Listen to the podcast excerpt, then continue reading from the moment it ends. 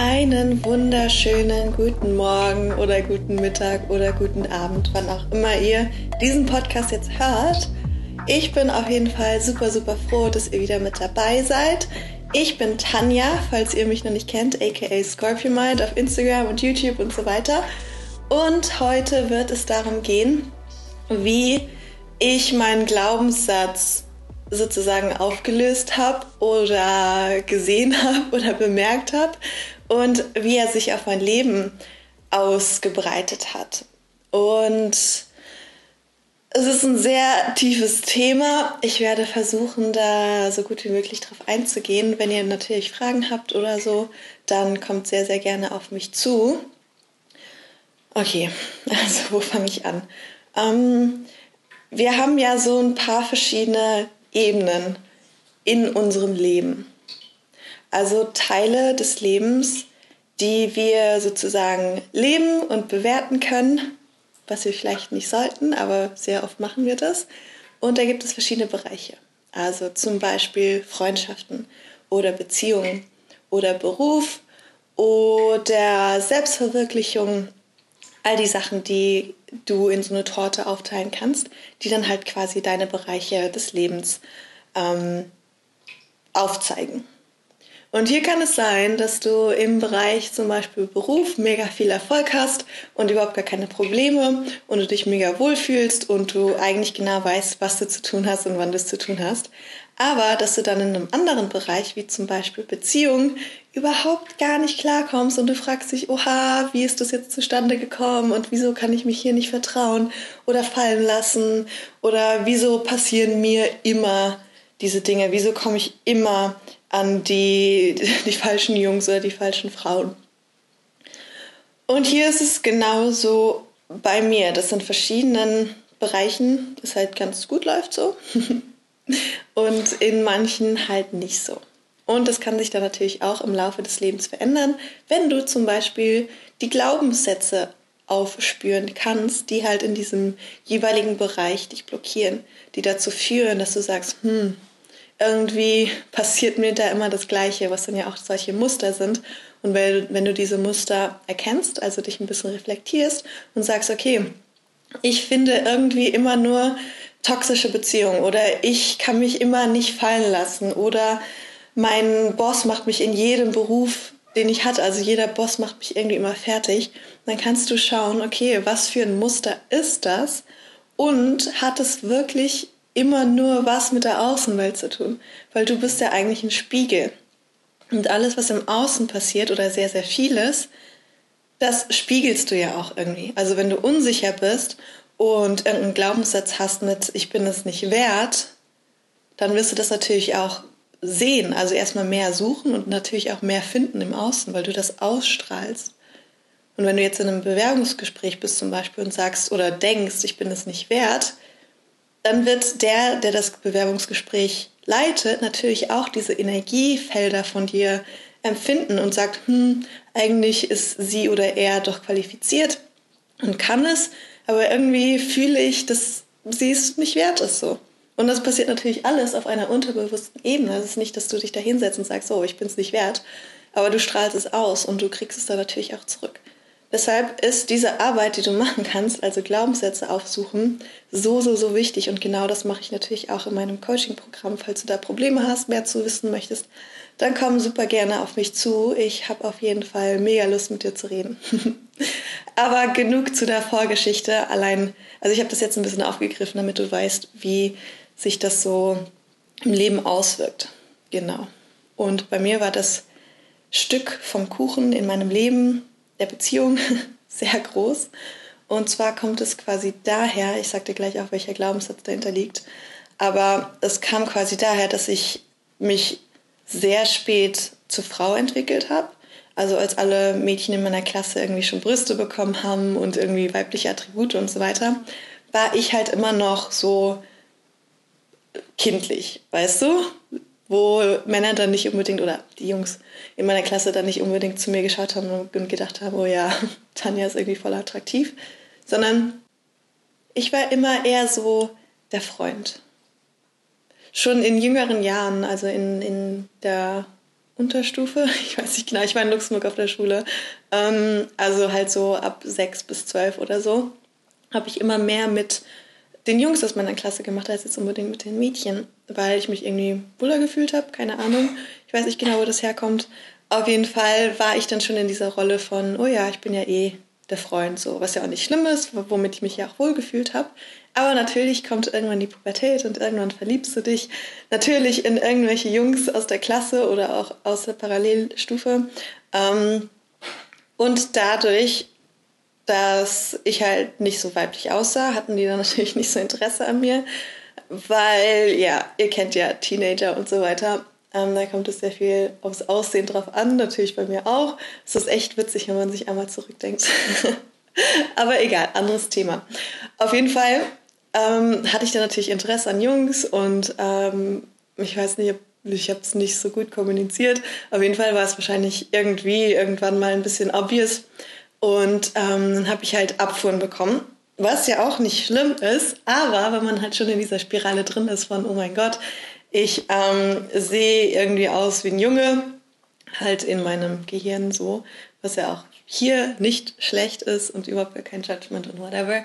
Ähm, aber in meinem Gehirn war das dann halt einfach so, oh mein Gott, niemand will mich ähm, oder ich darf nicht und so weiter. Und das hat sich dann natürlich auch hier hochgespielt, bis das dann halt auch irgendwie in meinem Unterbewusstsein angekommen ist, so von, es will doch eh niemand was von mir was dann auch eine Blockade in mir aufgebaut hat. Und als ich dann angefangen habe, ein bisschen weiblicher auszusehen, sind natürlich auch dann die Jungs zu mir gekommen und waren dann so, hey Tanja, lass mal ins Kino gehen oder so. Und es war halt überhaupt gar nicht meine Realität. Ich hatte halt immer diesen Gedanken von, oh, ich bin eh nur der Kumpeltyp. Ähm, und die wollen ja eh nichts von mir, weil ich da mich da auch schon zwei, dreimal irgendwie verknallt hatte und natürlich mega verletzt war, weil sich alles so richtig krass groß und wichtig anfühlt. Ähm, und ich das dann quasi so verdrängt habe von, ich möchte das nicht mehr. Und als Jungs mich dann gefragt haben, hey, lass mal treffen oder was auch immer, habe ich wirklich abgeblockt. Also ich habe dann noch eine Szene in meinem Kopf, da bin ich gerade ausgestiegen vom Bus, von der Schule. Ähm, also da war ich 16, 17 oder irgendwie sowas. Und da hat mir gerade ein äh, Junge aus meiner Klasse eine Nachricht geschrieben, also hey, lass mal treffen. Ähm, und da habe ich wirklich so eine Resistenz in mir gespürt, so von, oh mein Gott, das geht doch gar nicht. Und dann haben die ganzen ähm, Gedanken irgendwie angefangen so zu rattern, so von, hä, du kannst es nicht, der will doch eh nichts von dir, er verarscht dich, ähm, du bist es doch eh nicht wert und so weiter. Also diese ganzen, oder dieser Glaubenssatz hat dann diese ganzen Gedanken ausgelöst, wohingehend ich dann gesagt habe oder gedacht habe, es geht sowieso nicht und ich mich dann überhaupt gar nicht darauf eingelassen habe. Also diese Erfahrung, diese Experience habe ich sofort abgeblockt, weil ich das halt so angenommen habe in meiner Realität, dass Jungs ja eh nichts von mir wollen. Obwohl es ja gerade ein Gegenbeispiel war. also du suchst oder du findest halt wirklich das, was gerade bei dir abgeht, was gerade bei dir los ist.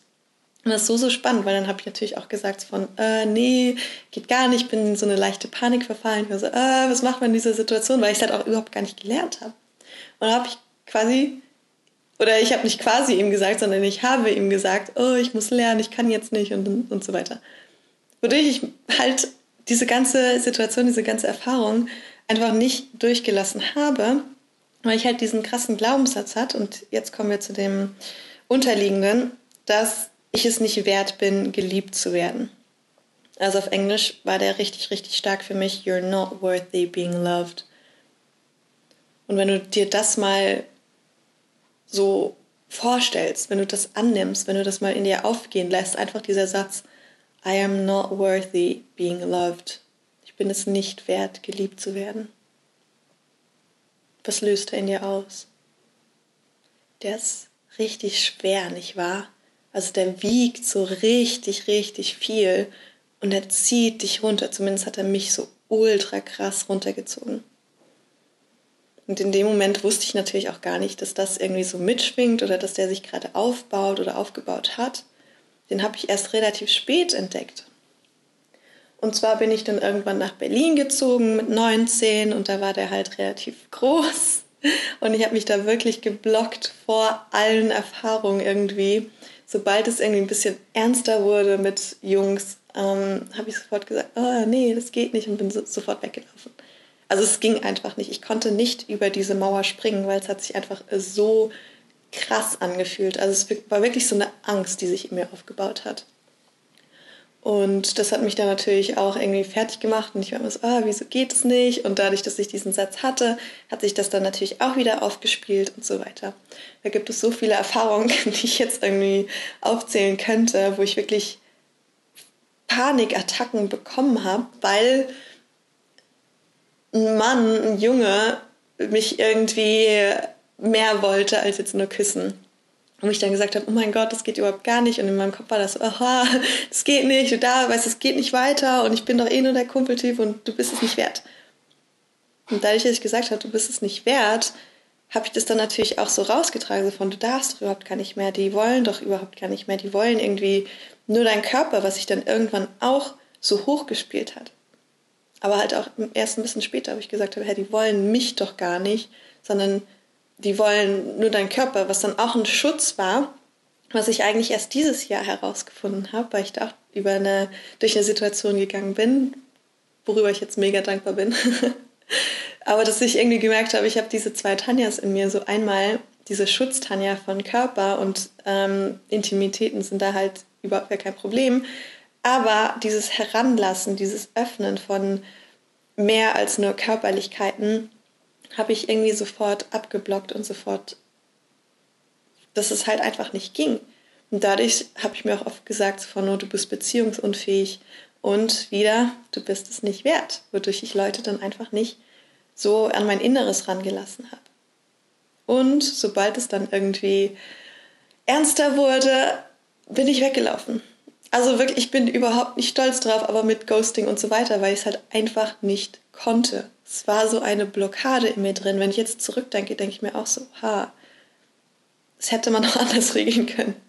Aber in dem Moment habe ich das halt überhaupt gar nicht gefühlt. So, es ging nicht. Ich konnte nicht darüber hinweg. Es war, als wären meine Hände irgendwie gelähmt, also dass ich nicht mal mehr irgendwie eine Nachricht schreiben konnte. Ich war einfach so emotional abgeblockt, abgestumpft dass es nicht ging. Ich konnte einfach nicht. Ich konnte nicht. Es ist so krass, wenn du das nicht durchlebt hast, kannst du dir das gerade vielleicht nicht vorstellen. Vielleicht hast du das in irgendeiner anderen Region oder Area in, in deinem Leben, dass du wie so, dich wie gelähmt fühlst, von du kannst da irgendwie nicht durch. Und es war so ein krasses Gefühl. Und ich wusste halt auch gar nicht wieso. Deshalb habe ich das irgendwie hingenommen und ich wusste, dass da irgendwas nicht cool ist. Und ich möchte das ja auch eigentlich nicht, weil ich auch weiß, wie sich das von der anderen Seite anfühlt. Aber waren, es war einfach richtig krass und da sind natürlich auch ein paar Situationen passiert, ähm, wo ich dann wieder Ablehnung bekommen habe und das hat dann mein Ego gefüttert, so von, ah, ich habe es dir doch gesagt, was dann dieser Glaubenssatz oder diesen Glaubenssatz natürlich verstärkt hat. und es ist so, so, so witzig oder ja, witzig, aber interessant, weil mit 21 bin ich dann nach Australien gegangen, wo ich gesagt habe, okay, fuck it. ich mache jetzt einfach irgendwas, ich habe keine Lust mehr auf ähm, Europa und ich möchte jetzt einfach irgendwas anderes. Und ich habe wirklich alles daran gesetzt, nach Australien zu gehen. Dann habe ich ein Praktikum gemacht über sieben Monate und ich hatte mich auch noch in Kanada beworben. Da hatte ich, glaube ich, auch eine Zusage bekommen. Ähm, aber ich habe irgendwie so bestimmt 100 Bewerbungen nach Australien geschickt, weil es halt echt schwer war, da was zu bekommen. Aber ich war so, ich muss dahin. und es hat auch geklappt. Also da bin ich mega, mega froh drüber, weil es hat mich echt einmal komplett verändert. Ich war halt in einer komplett anderen Situation, komplett anderes Land, andere Sprache, also da hat sich mein Englisch auch nochmal verbessert, andere Leute, ähm, andere Erfahrungen. Und auch da hatte ich wieder einmal das Ding, dass ich wen gedatet habe und dann quasi auch wieder weggelaufen bin. Also es ist, es ist krass, es ist echt heftig, wie sich so dieses Muster durch mein Leben gezogen hat über Jahre hinweg dass ich immer gesagt habe, oh nee, es ist irgendwie schön, aber es passt nicht. Dass ich wirklich aktiv nach Sachen gesucht habe, wieso es nicht passt. Also dass ich mich quasi selber sabotiert habe in diesen Szenarien, weil mein Glaubenssatz, weil mein Ego an diesem Glaubenssatz festgehalten hat und gesagt hat, hey, warte mal, du bist es nicht wert, deshalb passt das und das und das nicht. wodurch ich dann wieder diese Lähmung erfahren habe von, oh mein Gott, es geht nicht, diese, diese Ohnmacht von, ich kann doch eh nichts daran machen. Und es passt nicht und ich fühle es nicht. Wobei es diese Barriere in mir war. Und es ist echt krass, ich weiß nicht mehr genau, wie ich darauf gekommen bin, aber irgendwann bin ich auf diesen Satz gestoßen von You're worthy being loved. Das war auch relativ am Ende von meinem Australien-Trip, glaube ich. Da wurde ich natürlich auch vor mega viele Situationen geworfen, die anders waren, die neu waren. Ähm, da habe ich auch eine Freundin kennengelernt, mit der ich das gleiche Tattoo habe, die mir auch so viele neue Wege aufgezeigt hat und so viele neue Denkweisen, worüber ich mega, mega froh bin. Und irgendwann bin ich über den Satz gestolpert, you're worthy being loved. Und da wusste ich noch gar nichts von Glaubenssätzen oder dass man sich mit, mit sich selber so auseinandersetzen kann und Reflexion und so weiter. Aber irgendwie hat dieser Satz sich den Weg zu mir gebahnt. Was mega gut war, weil dann war ich so, ha, okay, krass. Den Satz habe ich mir dann auf mein Display am Telefon gepackt. Das heißt, jedes Mal, wenn ich auf mein Display geschaut habe, kam dieser Satz hoch. Und dann ich, okay, you're worthy being loved. Also habe ich aktiv was dagegen übernommen, auch hier relativ unbewusst, weil ich ja nicht wusste, dass, es, dass dieser Glaubenssatz irgendwie in mir war. Aber der war so stark, dass ich gesagt habe, okay, dieses Umgekehrte, dieses I am worthy being loved, war so stark, dass ich den irgendwie immer bei mir haben wollte. Dass ich wissen wollte, dass er da ist. Also habe ich den darauf gepackt und den dann immer jeden Tag bestimmt, keine Ahnung, wie oft, wie oft hebt man sein Phone hoch, sein Phone hoch, bestimmt 20, 30 Mal oder öfter am Tag gesehen und dann auch mehr angenommen. Auch hier unbewusst.